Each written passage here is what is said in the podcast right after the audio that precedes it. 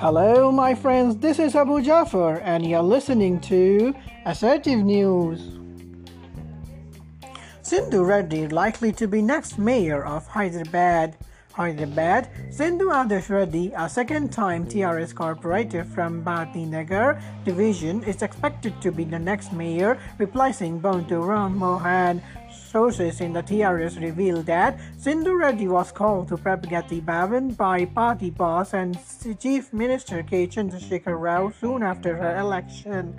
The state government has re- reserved the mayoral seat for a woman from the general category. Sindhu Reddy hails from a political part family, and her uncle Bhopal Reddy was a TRS MLC.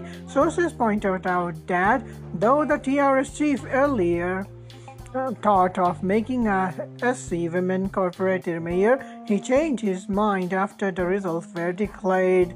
Though the TRS emerged as the single largest party with 56 seats, the BJP has managed to strike back. The BJP bagged around 43 seats, and candidates from Reddy community won the lion's share.